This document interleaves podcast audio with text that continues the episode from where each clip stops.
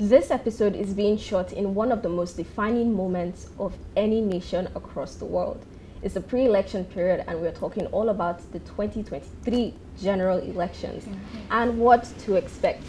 This is State of the Culture brought to you by Izesan Speak Asan, the African language learning app. I'm your host, Justina Angiating, and I never do this alone. I always have my awesome co hosts, and you know, I'm just underselling it in a way.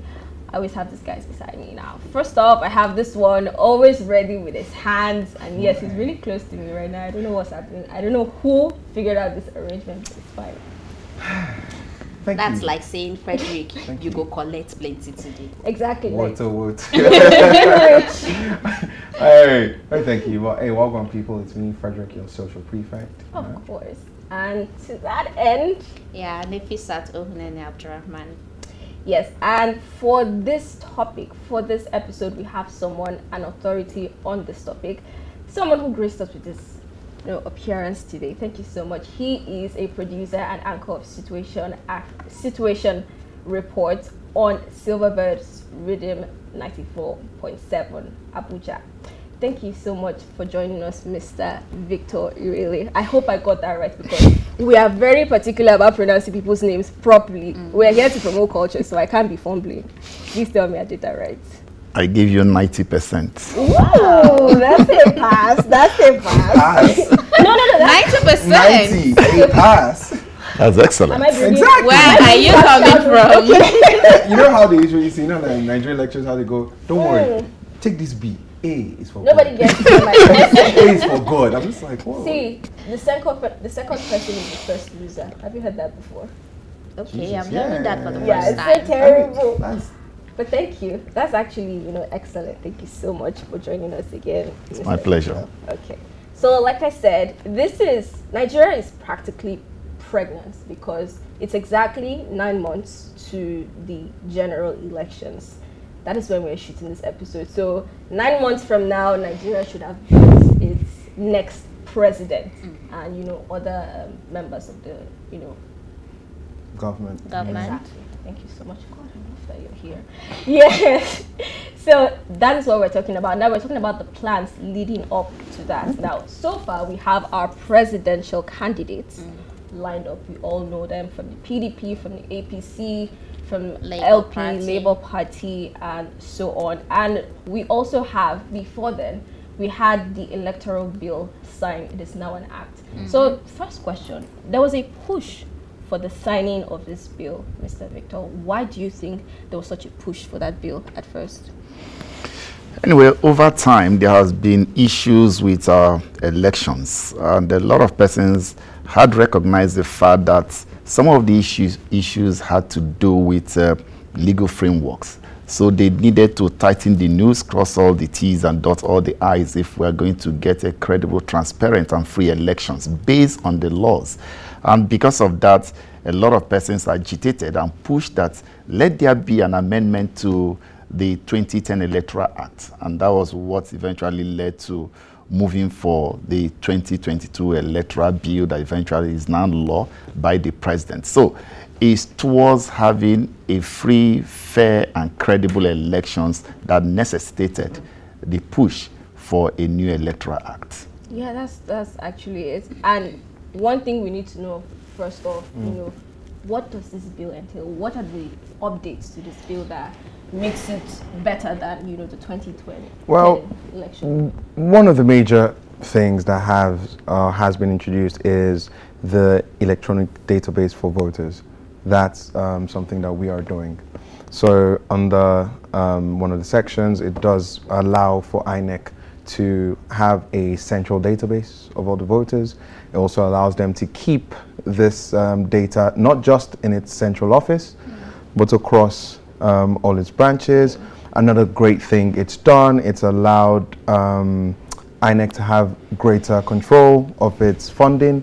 So rather than have their funding approved by the Minister of Finance before it got to them, now they're in full control of that. So this now has kind of like translated to how they're able to roll out uh, materials. I mean, just imagine if they needed to talk to the Minister of Finance. Mm I beg, senior mind, go like release funds. We, and if the minister has an agenda in any way, he can delay that and you can see how that could help or, you know, be a disadvantage to a party.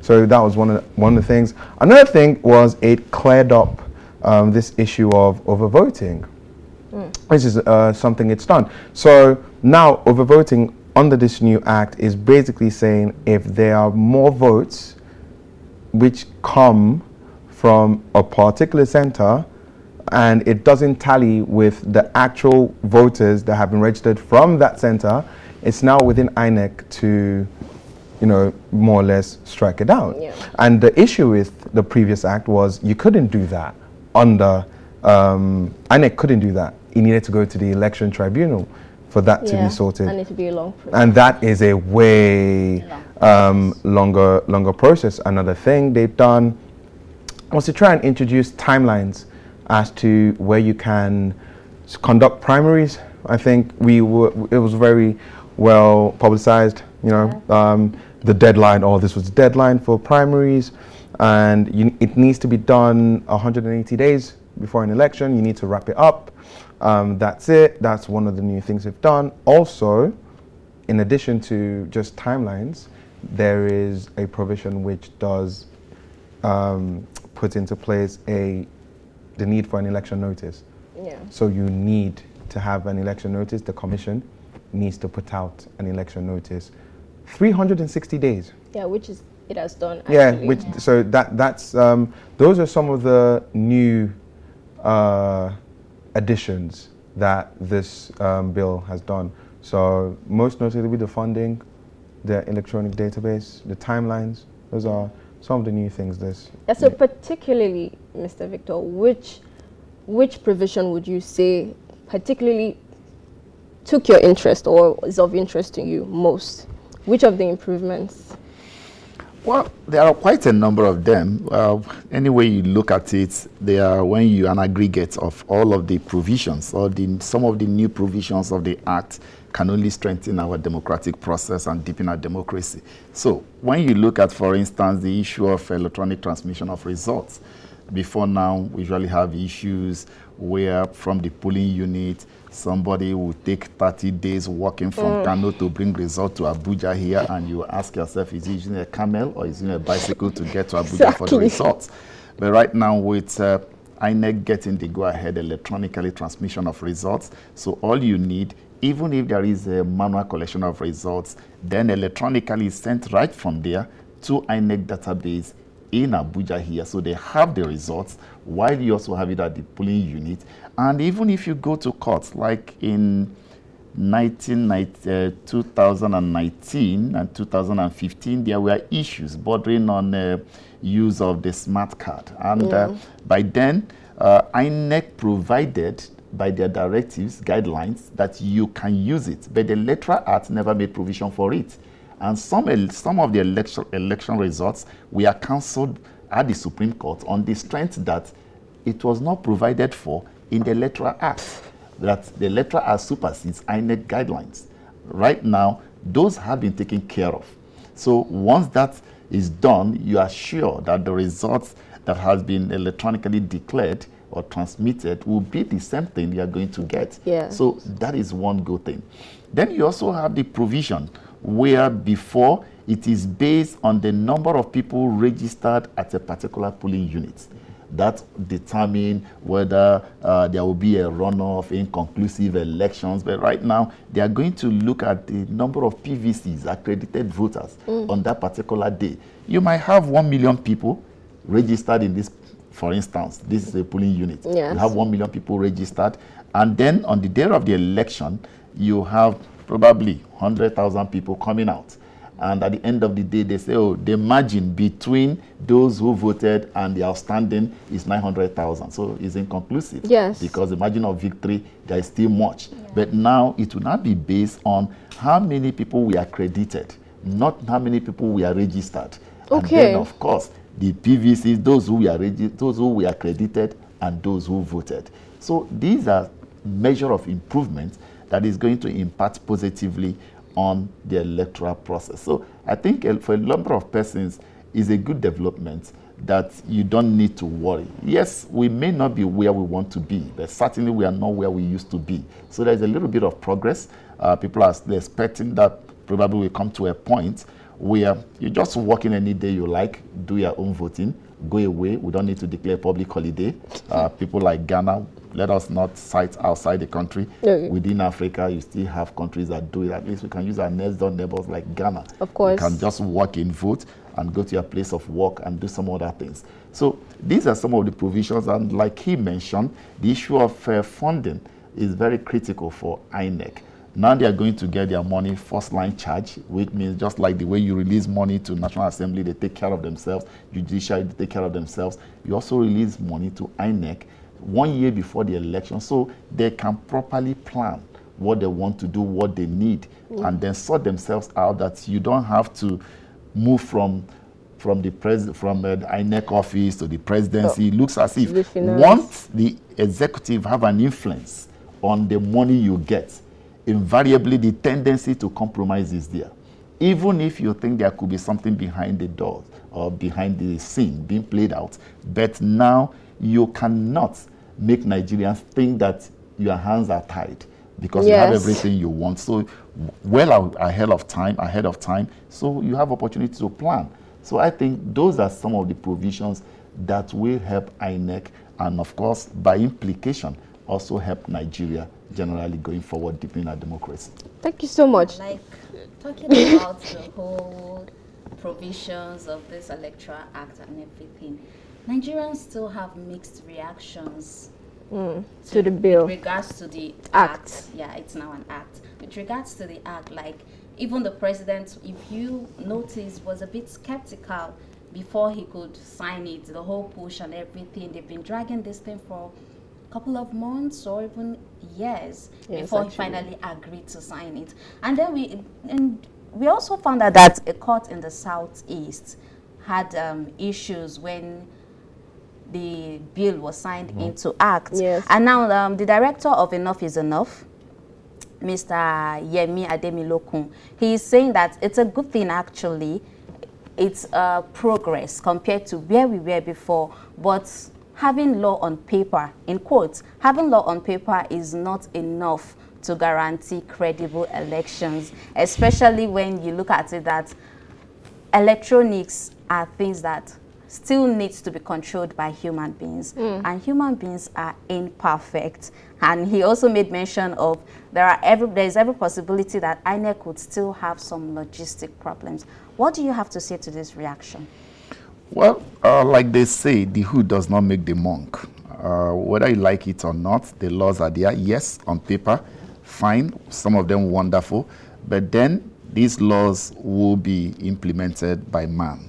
Uh, just like we had with the Great Wall of China. When the Chinese were building the Great Wall, the assumption was with this Great Wall, uh, the Mongolians would invade China. It would not be possible for them to invade China. But in the course, within the time they did that, the Mongolians invaded China three times, mm-hmm. despite the Great Wall of China that they felt was impregnable. Why?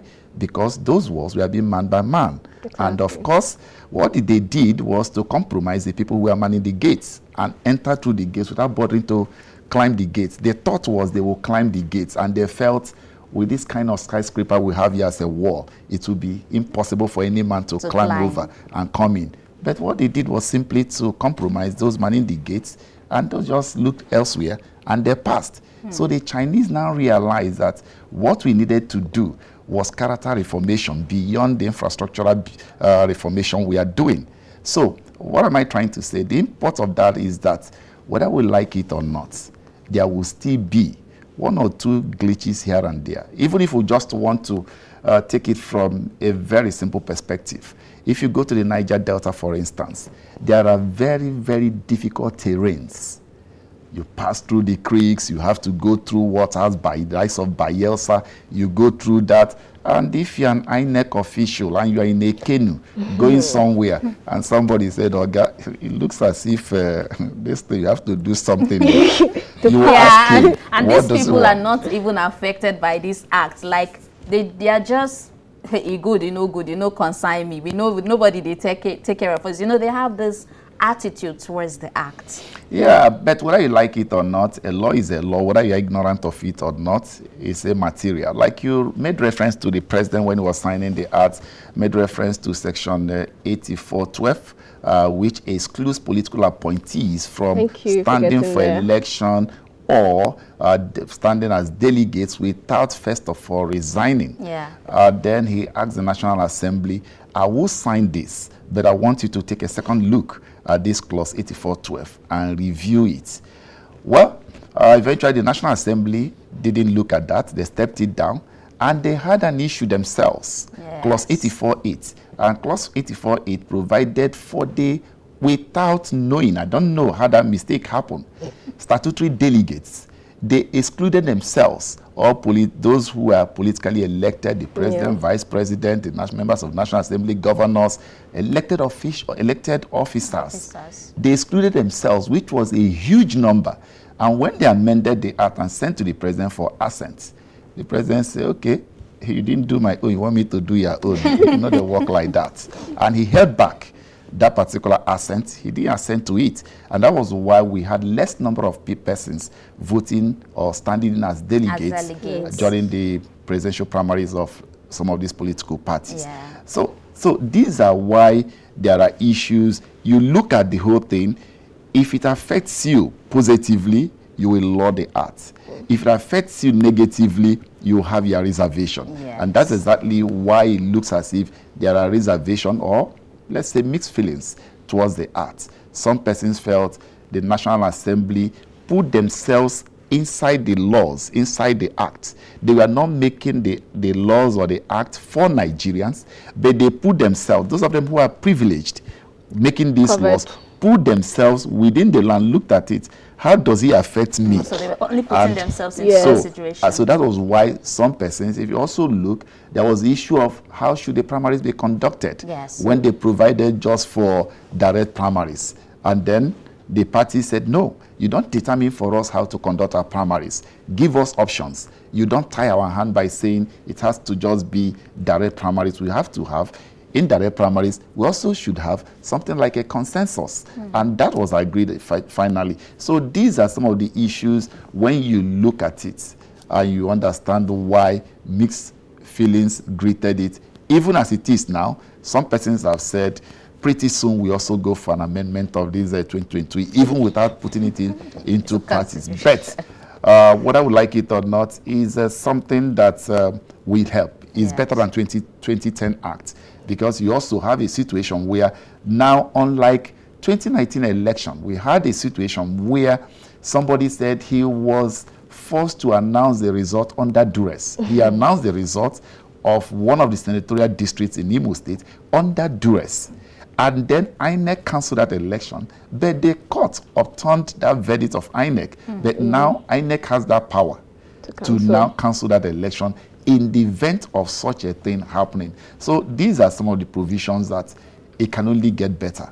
Uh, it's just a step at a time. And I believe that this 2022 Act uh, will be undoubtedly improve on what we saw in yes. 2019 so based on 2010 Thank Act. you so much because we're in that period right now and we're looking at a lot of things being implemented already. So let's actually gauge the effectiveness and how strictly this is being followed. For instance, I believe a number of people actually resigned to, you know, vie for some positions. Someone like um, Akpabio and a couple of other people as well. So would you say that this these um, acts uh, they're actually being followed strictly? For instance, let's look at the um, primaries, the deadline, the deadline set for the primaries, and how that deadline was extended after INEC specifically said a number of times that it will not move that. So would you say that already these plans are in motion or they're still shaky? Well, uh, we just take it from uh, the context that uh, law is made for man, not man for the law. So there will always be room to tweak some of them, even though they are laws, uh, because some persons argued when the intra, uh, intra-party advisory council, IPAC, yeah. was pushing INEC to extend the time for submission of uh, conducting of the primaries and even submission of uh, nomination of candidates. candidates. And INEC was saying we are not going, we are not going to do this. But some persons argue that INEC exists for the political parties. So if they begin to kick against the political parties, so why are they there? But there are those who also say the law is the law. These laws are there before the political parties. And INEC at least, we give it to them.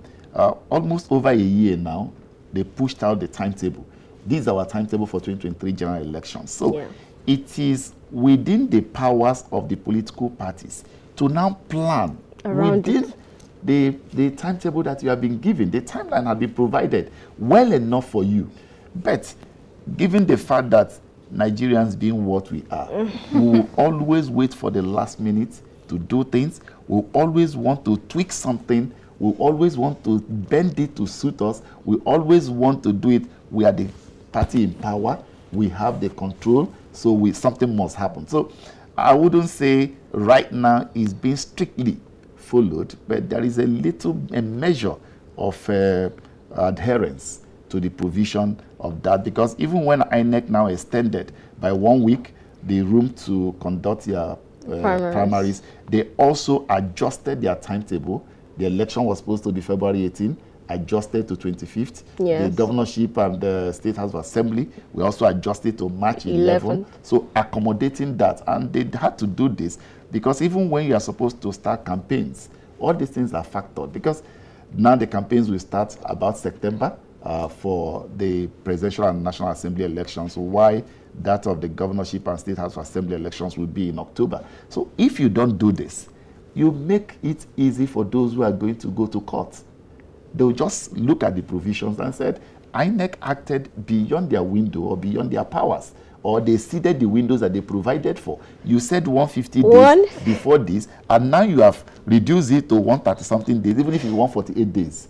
They can tell you, somebody will say, but what is two days? Does it make a difference? So the parties actually had the, the act backing them on that, on that end? It is not. It's just that INEC just wanted to be flexible so that uh, it doesn't look as if they are working against the interests of any political party. And whether you like it or not, these persons were appointed by people. Let's talk about that flexibility because I feel like this guy will have mm. something to say as well. Because when it comes to that flexibility he's talking about, mm -hmm. Do you think that flexibility, you know, can work against INEC, INEC you know, and their that independence? Was, that was something I was going to actually bring up because, from my perspective, if you set a deadline, you abide by it. The reason, and you'll hear this a lot, the reason you do things like this, optics, legitimacy. If I say my yes is my yes and my no is my no, then I look more credible. Mm. INEC extending this deadline due to whatever powers that may be, whatever pressures that may be, would always affect how credible they look. Now, where if that in turn, you know, goes into how the election itself is conducted, we do not know. But if you tell me that it was possible for you to set a deadline and then for you to not abide by it, and like you know our guest was saying, they had all the time. Parties had a lot of time. This timetable has been out for a very long time. They had all the time to plan. In fact, I remember um, the the the chairman of of IPAC actually at one point was giving like some speech on why they should extend the deadline, and he came on to say, "Oh, there was the Lent which happened. Yeah, there the was the there was a, there was a Muslim fast as well that happened, and this affected how you know they were able to conduct things within parties and how this was going to affect um, the primaries. And I thought to myself, well, you kind of knew when Lent was going to happen. Mm. You kind of knew when the Muslim fast was going to happen. Mm-hmm. You people have calendars. You people have people. In fact, you have people working so you don't have to think about calendars. Yeah. And these people, that's their job. And then you're telling me that all of a sudden this sprung up on you, and then it affected whatever be it logistics, affected. So my point is, flexibility is is good. I think it's good to adapt to a situation and I would say it's good to adapt to a situation that you didn't plan for. something that just comes up. Yeah. If there was some emergency that affected us as a country, and then everybody had to be on pause, and then the primaries had to be pushed, we, we, we fully understand that. But it's a situation where some parties have, it looks like they have liberty hmm. to dictate what they can do. And I'm sorry, no matter how that looks, it does affect credibility hmm. of the commission. Like, I applaud the flexibility of it all. I applaud the planning. I applaud the fact that you tweak it there. But you know the popular saying, prevention is better than cure.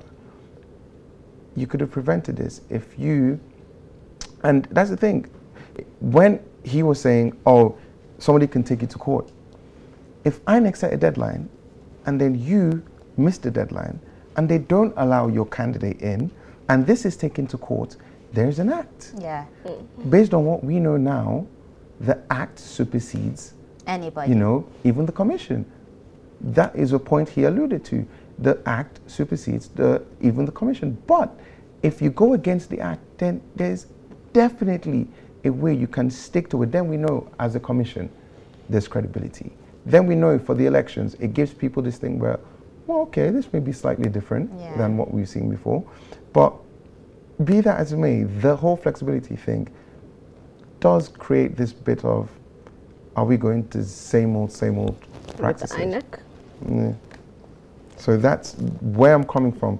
I understand the flexibility, the need for it. I understand in anything, flexibility is important for your survival. But in a situation that could have been prevented, a situation that didn't need to happen, especially something that was planned for well you ahead keep of time mentioning that because it's actually true. Well, well ahead. ahead of time. Well, like these things are in the date from the first time in the year, and just based off like the evidence you're getting, from the from the moment January one, thereabout, you can get okay. This is when this is coming in. This is when this holiday comes in. This is when this period comes in, and to use that as an excuse to force the commission to make room. That Okay, let's let's look at it from this context. Okay. Why I am not uh, hundred percent throwing my weight behind that decision to shift, but the challenge there was you had discordant tones. PDP was saying, "Oh, you are trying to shift because of APC." Then IPAC, which supposedly represents all the political parties, we are saying we are speaking on behalf of the political parties. Now, INEC was put a little bit under pressure. Don't rule out, whether you like it or not, we are still in Nigeria. Mm-hmm. Mm-hmm. Don't rule out the fact that what we say in literature, every writer is a writer in politics. Irrespective of who is the man in charge, there is somebody who presses your mumu button. Whether you like it or not, there's somebody, once he calls you, you will adjust. You So- might not so- explain to others, So, but there will um, be a little bit of adjustment here and there. Talking about the IPAC, APC, PDP, I mean, PDP is one of the most popular, if not the second popular and second in command party, political party in Yeah, Nigeria. position, yeah. So if PDP can come out and say, you're not doing this for us, you're doing it because of APC, I think it simply means, the whole thing, it simply means IPAC is supporting APC because a Labour Party didn't shift their primaries. Did they? So No. uh, there's there's talking about flexibility now and saying um, there's always somebody who presses another person's Mumu mumu button. button. Are you? I, I feel we are having reasons to be scared, to be worried about The independence. of INEC. independence of INEC. I wouldn't, I would, you shouldn't be scared because INEC has also acted against the ruling party. Don't forget, after the 2019 elections, APC supposedly won Zamfara, but they lost out. Why? Because they conducted their primaries outside the window provided by INEC. That was how PDP, Matawalle, Bello Matawalle became the governor of uh, the second person in that gubernatorial election became the governor of Zamfara State, even though he has defected to the APC. But the point there is they have also hit hard on the APC. So River State, don't forget, had no had no candidates mm. in 2019 election yes. as a result of similar incidents like this.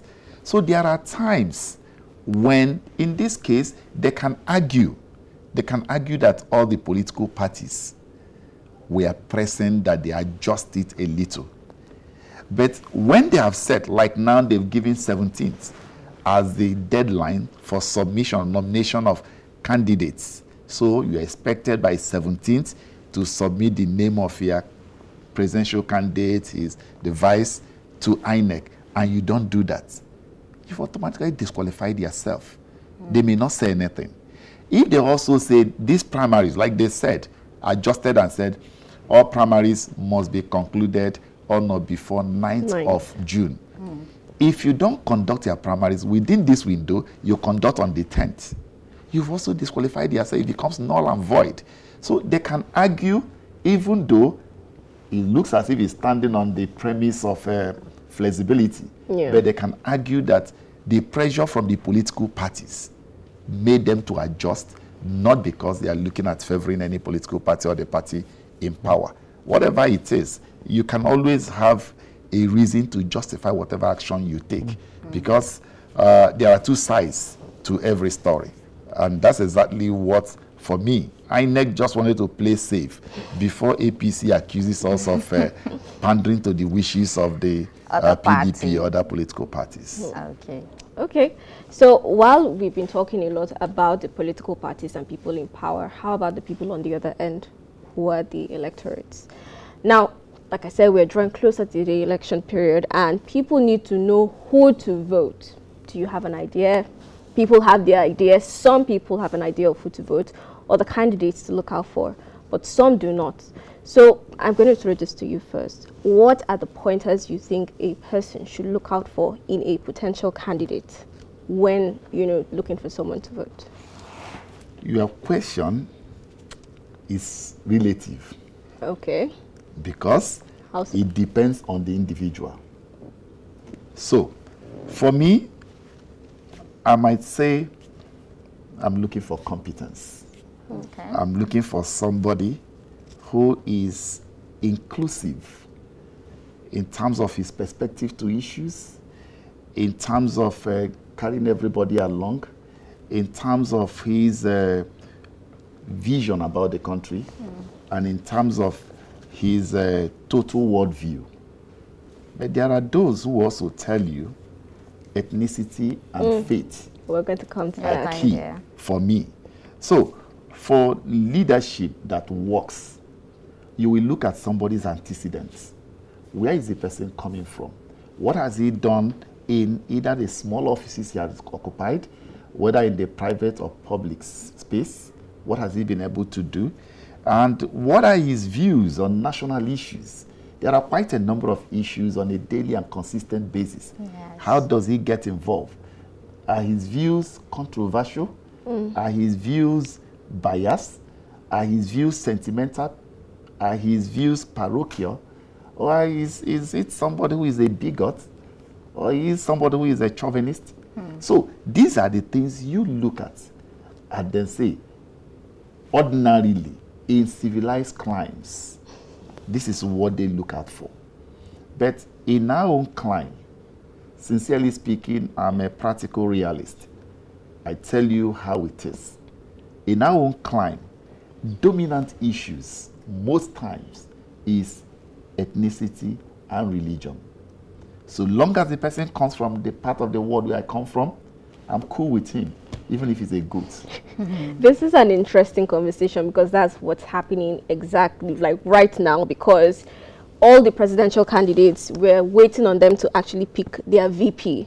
And then there's this discussion about having oh, a Muslim Muslim ticket or a Muslim Christian ticket yeah. or basically religion and zoning is coming into the mix. So you're saying that you don't think zoning is important, something like zoning and religion when it comes to the selection of a candidate? Ordinarily, ordinarily, it shouldn't be. Okay. But In the Nigeria of today, we are a multi-religious, multi-racial, a heterogeneous society. So you cannot feign ignorance of these facts. Uh, a French philosopher, Albert Camus, he once said that uh, it's only a kind of spiritual snobbery that make people think they can be happy without money. So it will also be foolhardy for anybody to think that in Nigeria it doesn't matter. We must be sensitive to the fact that this country is a complex country. You have so many national, ethnic nationalities, and you cannot pretend about it. More so when there seems to be overt, overt insult on the sensibilities of Nigerians in a number of ways. So there have been all kinds of insinuations, all kinds of comments. So mm. people have all kinds of ideas running in their brain. So if you think you want to run a Christian Christian ticket, you want to run a Muslim Muslim ticket, and you are not sensitive to this, or you don't care about zoning, you will not be doing yourself one any good, and you also not be doing the country any good. There is no pretense about it. Look at Nigeria. It's only proper when we are fashioning the when the country was thinking along the line of the six geopolitical zones, and even the PDP went as far as enshrining it into their own constitution the issue of rotation, yes. they recognize the fact that only to be fair, in most civilized, in most countries, they are deliberate about it. There are some countries that are deliberate. Their National Assembly, they are deliberate about it, the number of women that should be in the parliament. In some countries that also have a similar structure like us, they are deliberate.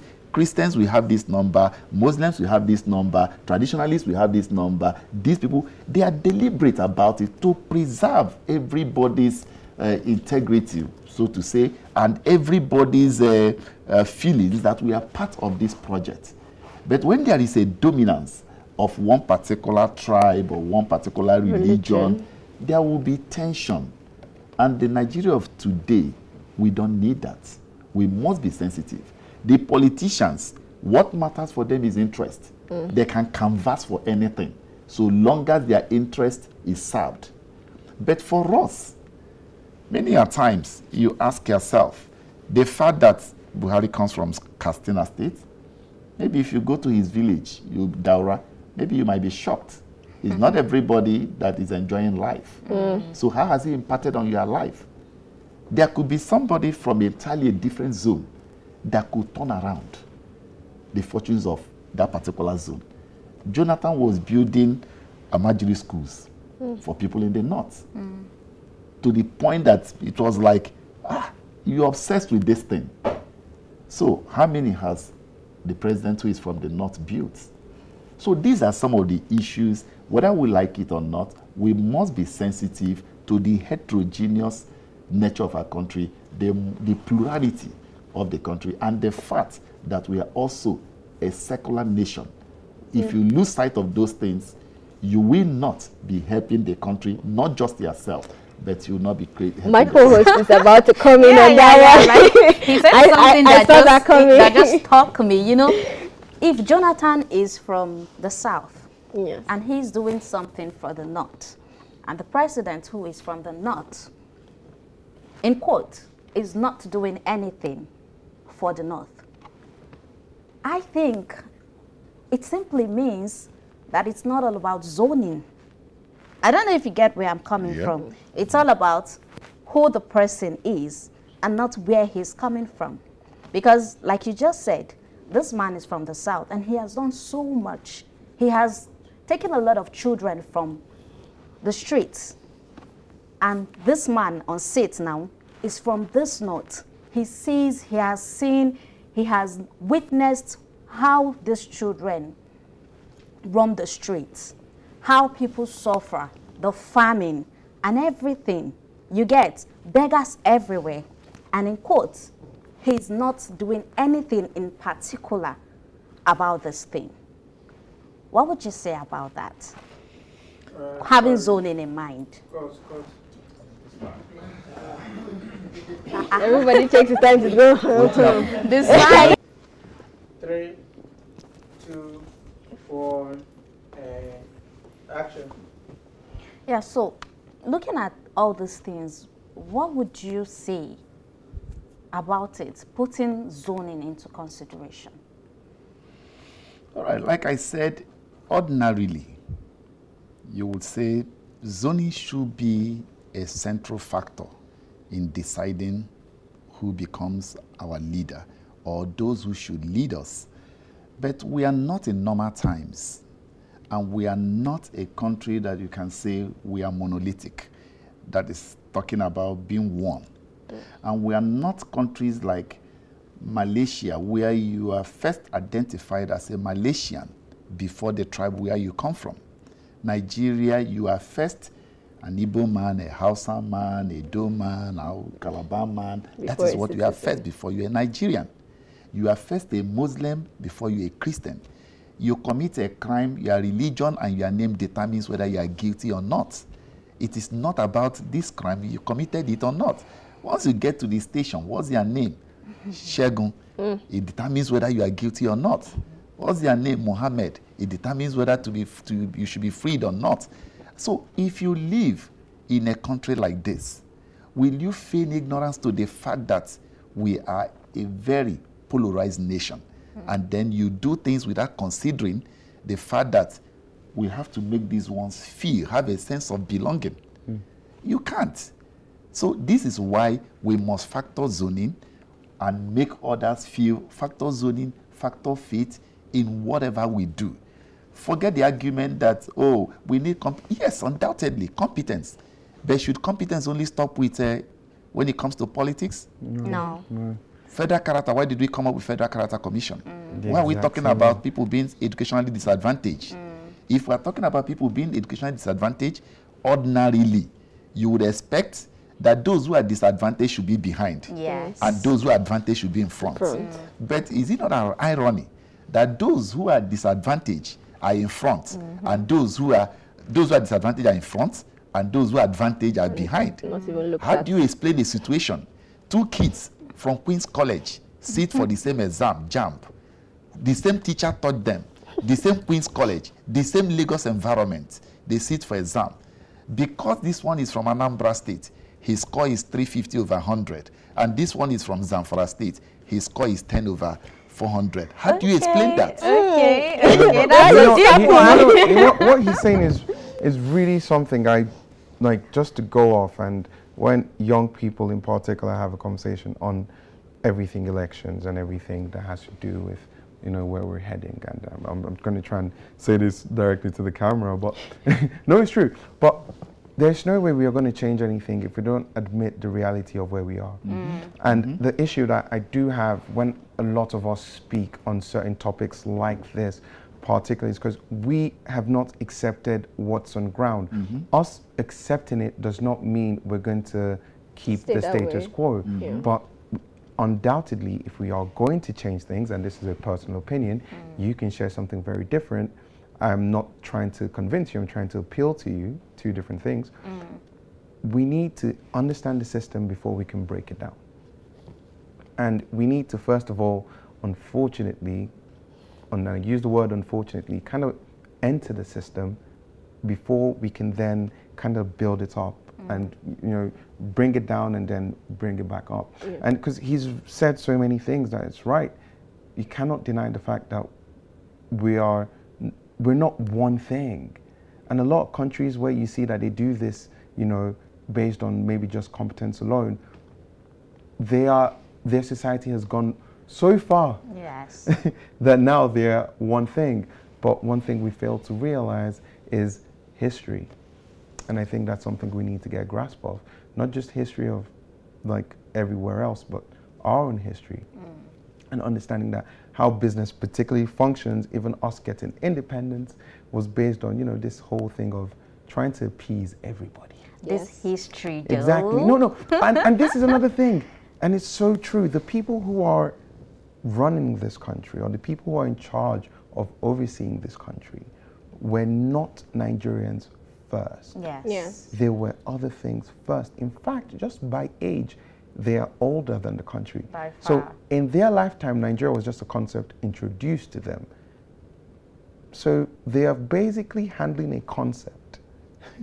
we want them to handle a country, the reason why we want them to handle a country is because we are born into the country. We're first Nigerians. Yes. So going back to this thing about zoning, I think it's just very important that I think young people kind of understand everything he says and just try and break it down and digest the the way he navigated it.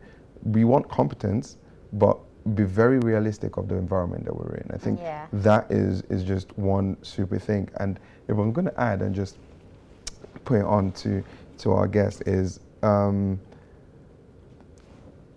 but the new act has obviously brought in like you know the fact that we need electronic you know voting and you know they're trying to digitize the, the, the process. process. Yeah.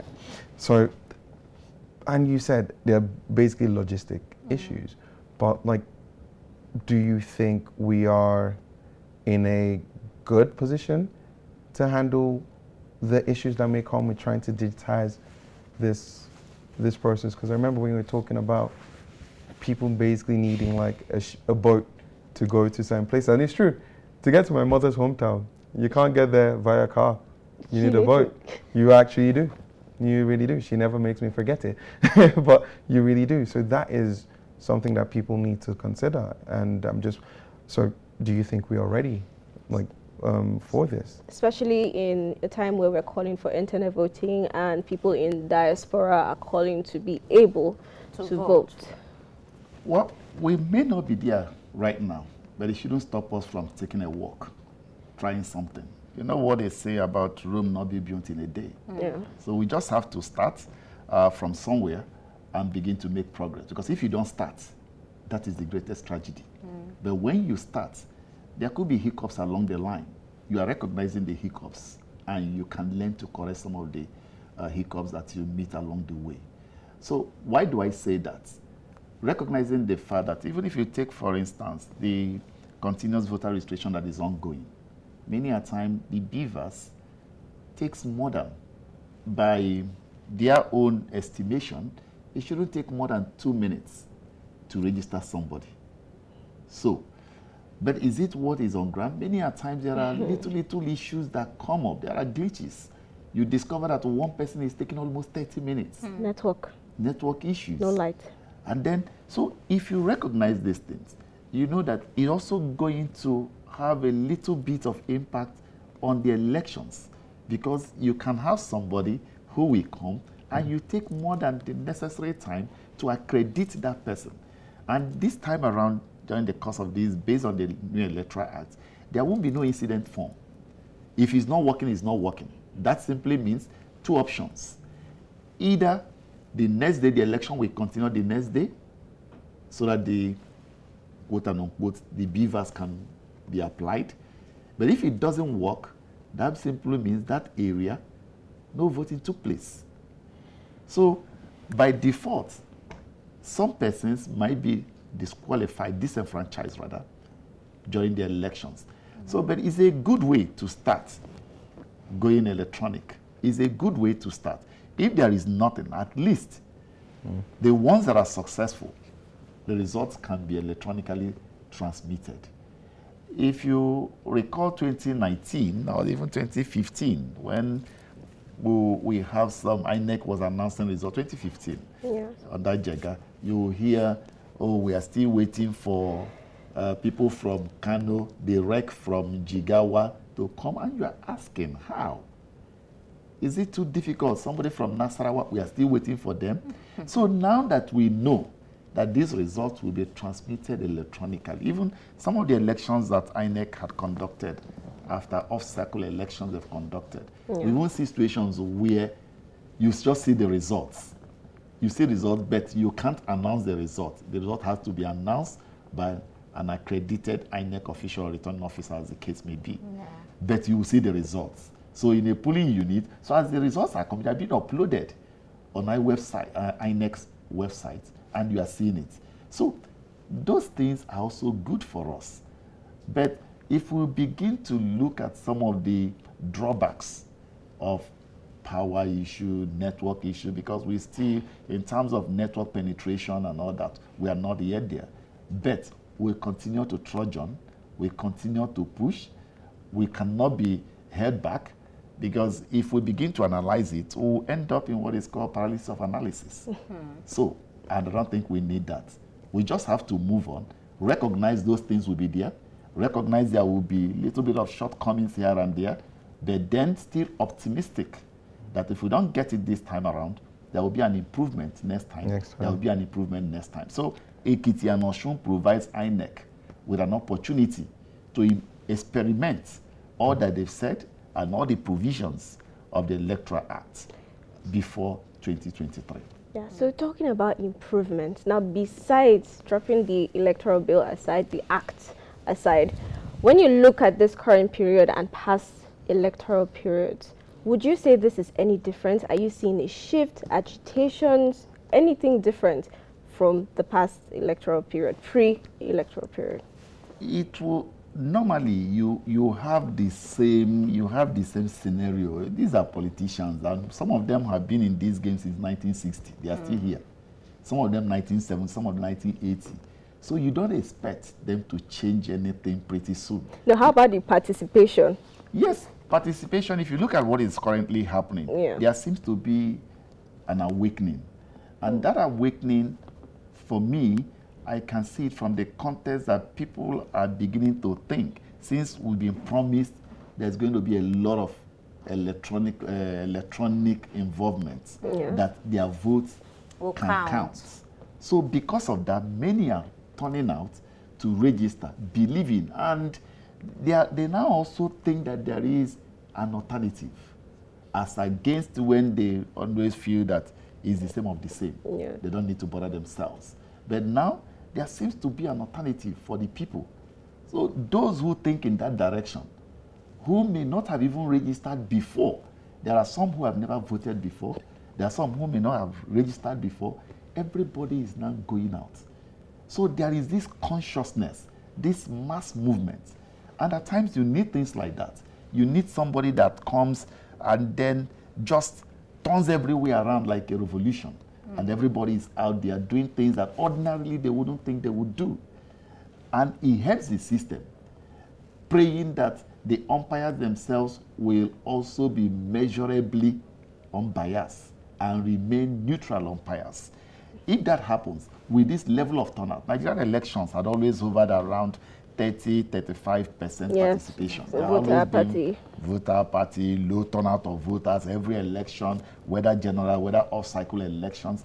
But what we are seeing presently, if we use the continual voter registration as anything and extrapolate, you can begin to think that maybe we might have an improvement in terms of voter, voter turnout, given that a lot of persons are coming out.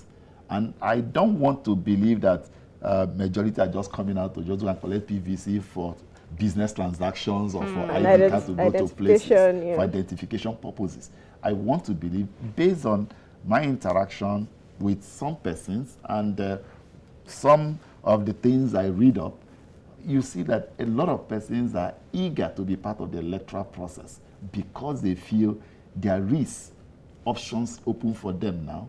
People they can say, okay, we've not tried these people before, or these people are not part of those who have put us here, whether wrongly or rightly. rightly. But that is the impression, that is the general feeling for most of the people coming out now, at least maybe between 70 80 percent of those who are trooping out is born out of the fact that we've seen these ones but these ones we've not seen mm. let's see whether we can try these ones and that is why i would want to believe there is a measure there is a measure of difference in what we used to know and what it is now so i just pray that it continues that way because in politics That's what we do a uh, lot, pray. in politics, one month is a long time. Yes, So even a day is a so long much time. Can change uh, going ahead, but let's believe that uh, the political parties, especially these ones that seem to be enjoying a measure of momentum now, can hold on to it and continue to ride on that wave, continue to convince the people to stay with them as against whatever might happen. Maybe we might enjoy 2023 elections. If not uh, the way we want it, but it may give us a before. measure of hope to say there is hope. uh, ahead of us. So would you say you've seen anything new? Nafi- Oh, he was about to No, ask. He- I'm he just was saying. say In short, something? Everybody get your PVC. See, Long story short, just don't No don't worry. option. Just get your PVC. You know what, Frederick? I, I think it's not get your PVC now. Is I know some people that have registered but left the PVC in that office. Mm. I know you know what I'm talking about. so don't just go register, get it. Don't just get it and leave it in your house. Make use of it. Mm. yeah, so nice way to take a shot at somebody in this in this I'm not- area. I'm just But yes, don't just register. Go get your PVC and actually come out because there are different processes. You can Yeah. get your PVC and put it in your purse or your wallet forever, and you would not even turn out to vote. Some people don't even collect their PVC. That is important. Please get your PVC. So I was asking about you know the difference in you know this election and um, the past election. There's one other thing I wanted us to talk about, and I feel like I lost my train of thought somewhere. Okay, you were going to ask, is there a difference? Do we see a progress compared to yes. other elections? So, and, and I know you said that there's a difference, but to me, and you know, I'm asking you, it seems a lot like what we saw, you know, when um, the PDP garnered um, over 11 million votes. Then, you know, there was a push. There was this campaign on Twitter. Yeah. It was all for, you know, Atiku. Atiku. You know, people were were bent on, you know, having the party in power, you know, out, of office. So it doesn't doesn't it seem similar to you? You know, because there's always this agitation leading up to that moment. Well, there will always be that uh, because you take advantage of any opportunity that presents itself to push for your candidate or to uh, try to woo and convince Nigerians, I am the best candidate for you. Uh, so we, we are going to see a lot of that, especially when the campaigns officially kicks off. Even as it is now, you can see what is happening. So your guess as good as mine. What is likely to happen when the campaigns kick off in September and October. So, uh, but generally, I don't expect anything less. It's going to be more intense More. because of the people involved, especially from the major two leading political parties. It's Yeah. going to be intense. Uh, then you are also going to have uh, ignore me or underrate me at your peril coming from two other political parties Underdogs. underdogs that you ignore them at your own peril because there are influences they are going to weigh that you may not think they would have. For instance, if we go to a place like Kano, for instance, Kano is usually a place everybody, everyone contesting the presidential election want to win Yes. because you assume they have how many million votes are coming. Population. But now, Kano is polarized along APC, NNPP. As a matter of fact, Yes. you can say AN, NNPP is the leading party in Kano. Kano. Kano, yes, yes. they don't have, uh, they are not in power, but having two governors who have served twice, two terms in one party, and knowing that these people have great influence. It's not that they are just past governors. They are people who also command a large followership in that state. You understand why I say Kano for now is under serious threat. It's not something you can say we are sure because we are in power. We are sure. Yes. It's not. You can imagine what made the governor to drop his central ambition because the guy who was there was threatening to leave and he knew mm. where he was going to go. So he had to sacrifice his own ambition for the guy to stay at least so that he can also have some people stay hmm. with him. So you still have the PDP. There are still remnants with PDP in Kano State. So between NNPP, APC, PDP, there is trouble. So will you underrate such a party hmm. in that state? The answer is no. And it's not just in Kano that ANPP is strong. Between Kano, Kaduna, Katsina, they are strong. Okay. So when you look at all of this, even Jigawa, because Kano is an offshoot of uh, Jigawa Yes. before. So Kwankwaso is very strong along this axis. Now, if APC is also counting on their influence in these areas, so you can now understand that the number of votes they are likely to garner will be shared, except something drastic happens. Like a merger? Mm. Well, a merger now. Do you foresee would, one? Uh, maybe that will be unofficial because I don't think there is room for that now, given the time, except unofficial. Okay. You know, we've always had situations. I remember in those days, uh, All Progressive Grand Alliance will tell you we are not feeding a presidential candidate, we are supporting good mm, Exactly. So, except something like that happens, some mm. of the parties say, okay, we are not feeding a candidate here, we are aligning with this, this party A or party B, that's who we are aligning with. But outside that, it's going to be pretty tough. That's why he said you ignore some parties at your peril. Some people will be dismissing them now. Ah, do they have this? Do they have this? But let's see how it goes. The momentum is strong. The wave, the, the, the level of defection to some of these parties are growing by the day, and it's not something you dismiss. Of course, I know that Nigeria money politics in Nigeria is something else. Mm. Money is going to talk. And as a How matter of fact, in the 80s, there was a, a one top socialite from the Delta Edo Axis. Uh, how he was, how he's been, how he was described then is that when he sprays in parties, naira loses value. Wow. So this time around, these politicians, by the time they come out, our naira will lose value tremendously. Please. That, that means naira is going to be equal to zero because right Whoa. now, right we, we now, it doesn't. Oh, right now, that is not what we want. and I know you mentioned a couple of underdogs. Um, there's this thing that is happening now about um, one one of the certain parties, which is Labour Party. And you know, when I talked about it's even you know in the news people are talking about a merger between um, the NNP, NN, NNPP. NNPP, thank you, and LP. Do you think that those two, if it happens, have the weight in that uh, the weight that is enough to go against um, the party in power and you know the opposition, PDP? Well, for the sake of argument, mm. uh, for the sake of argument, if it happens, it will be a difficult one for the PDP and the APC. Mm. But I can't say is enough to guarantee that they win. But it's going to be a tough call mm. if they do that. But also, in reality, I, I, will, I will be a little bit uh, pessimistic to say that they will agree to work together. together. Mm. I will be a little bit pessimistic about that. Why?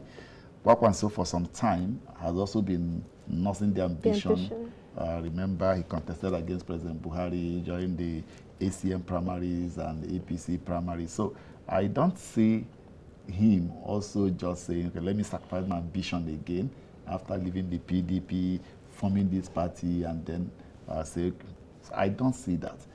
Obi himself as well uh, if he left the Labour, if he left the People's Democratic Party because he wants to realize the ambition mm.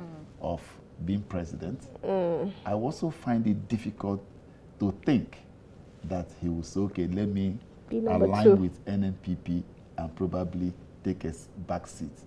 But again, Nigerian politicians, you can't tell. Say, because somebody tells you this morning, I'm yet to make up my mind. Mm. The yes. next morning, you will hear him now justifying why he's running. And you ask yourself, so when did you make up your mind? so anything is still possible with Nigerian politicians. Okay, so just finally, we're seeing a push, you know, just like we're saying, get your PVC. We're seeing a push by different people in their little mites. There's this video that went vir um, viral of a priest, you know, stopping the congregation from entering without their PVC. Do you think we need to get, how, how do you feel about that action? Straight up, that is not proper. It is within their fundamental rights to register or not to register. Mm. Yes, as a patriotic citizen, it's part of your civic responsibility especially if you are 18 and above, to be part of the democratic process or to register. But that you didn't register or you don't have a PVC, what is the correlation between your registration and your faith? Hmm. This is you and religion, as a matter of fact, is a personal thing Yes. between you and God. And that is why at times there are things we do that should not ordinarily happen. It's just like when government pay money for people to go on a pilgrimage. Hmm. What for? That is serving God is a personal relationship. So it's not something about the state. So I think it's wrong uh, for the priest or any pastor to do that. But having said that again, it also underscores the importance or the seriousness people are attaching to the forthcoming Election. elections. So they don't want people to be indifferent. And you know, if there are people uh, who can be very indifferent, it is attachment, let me say, faith based people. Because let me not say A or B, uh, but faith based. When we carry it, faith based, I am this, I am that. Yes. We can be different. You know, consign me. I have my this thing with my God. Have this, so you don't, you don't bother. But you forget when you let quote and unquote the wrong ones get on the saddle, they make laws that can even stop you from that your religion. Religion, Yes. exactly. What will you do? We had a time when uh, they said no gathering of more than 50. At the point, everywhere was closed. Yes. Everywhere was closed. What will you do?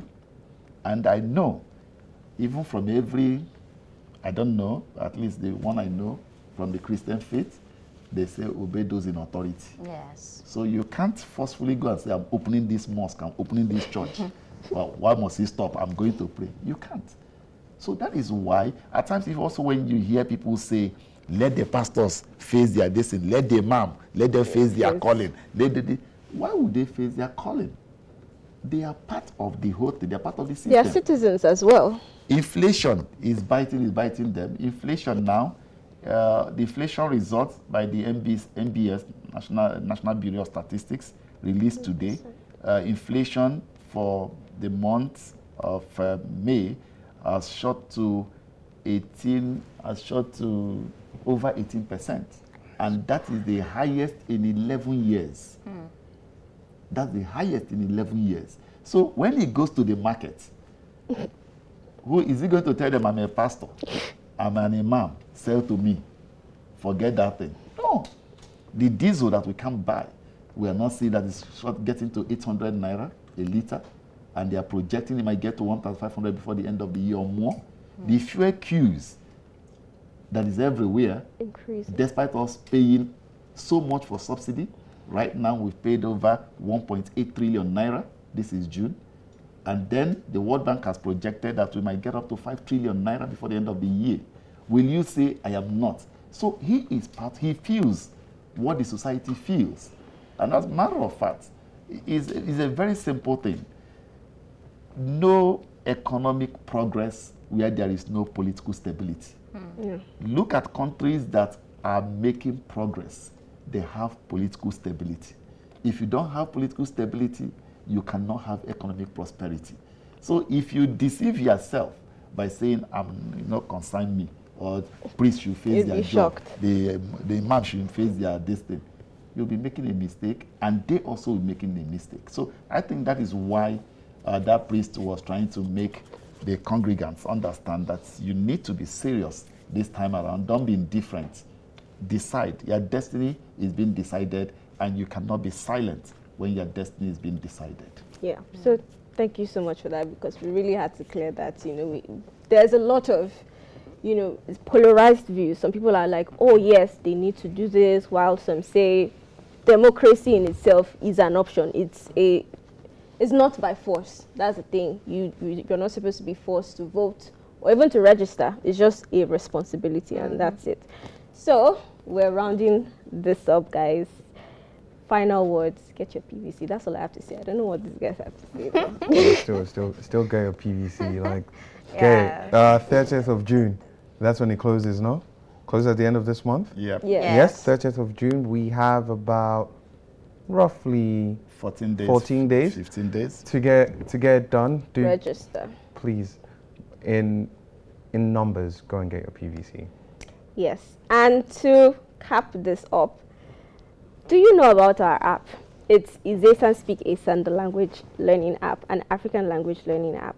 But first of all, before you answer, where can you tell us where you're from and the language or languages you speak? I'm from the southeastern part of Nigeria, precisely from Abia State. And uh, I speak Igbo. That's the language I speak.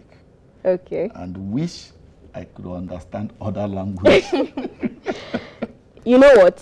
Consider Izesan Speak Asan your wish fairy that could grant you your wish. All you need to do is go ahead and download the app. You know, if you're using Android, it's available on your store or iOS. It's there on your store. You can download it. There's Hausa, there's Yoruba, there's Swahili in case you want to go out to Whatever African tribe tree from. Ghana, Zulu, and so many more. And you know, there's a tradition. You need to actually talk to the audience or any one of us in Igbo. Say anything you want to say at all.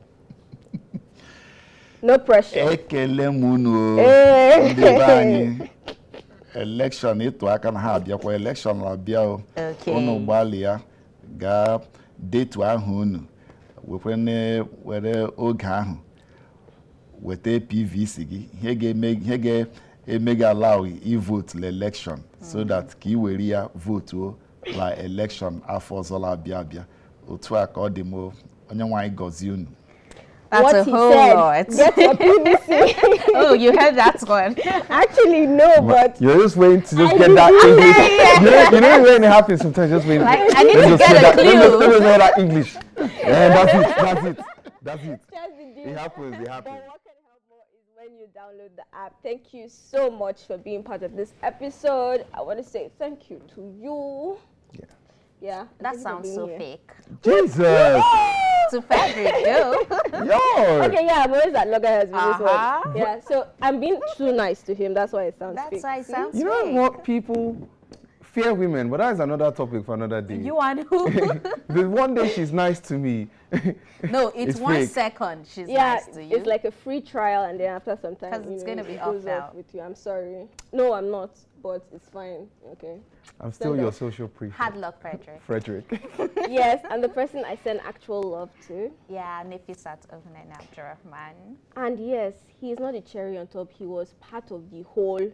In, he's the main ingredient. Yes, he is. Thank you so much, Mr. Victor, for coming on the show today. It was a pleasure to have you guys. He is a producer and anchor of Situation Reports on, like I said, Silverbirds Rhythm FM Abuja. Thank you so much for coming. We hope Thank to have so more much. of you My here pleasure to discuss being part of this show. important issues like this. Please, you have just so much to offer, and we can just like give you the whole show. Mm. But we we won't see how you sha. we see how it goes. We know you care for us.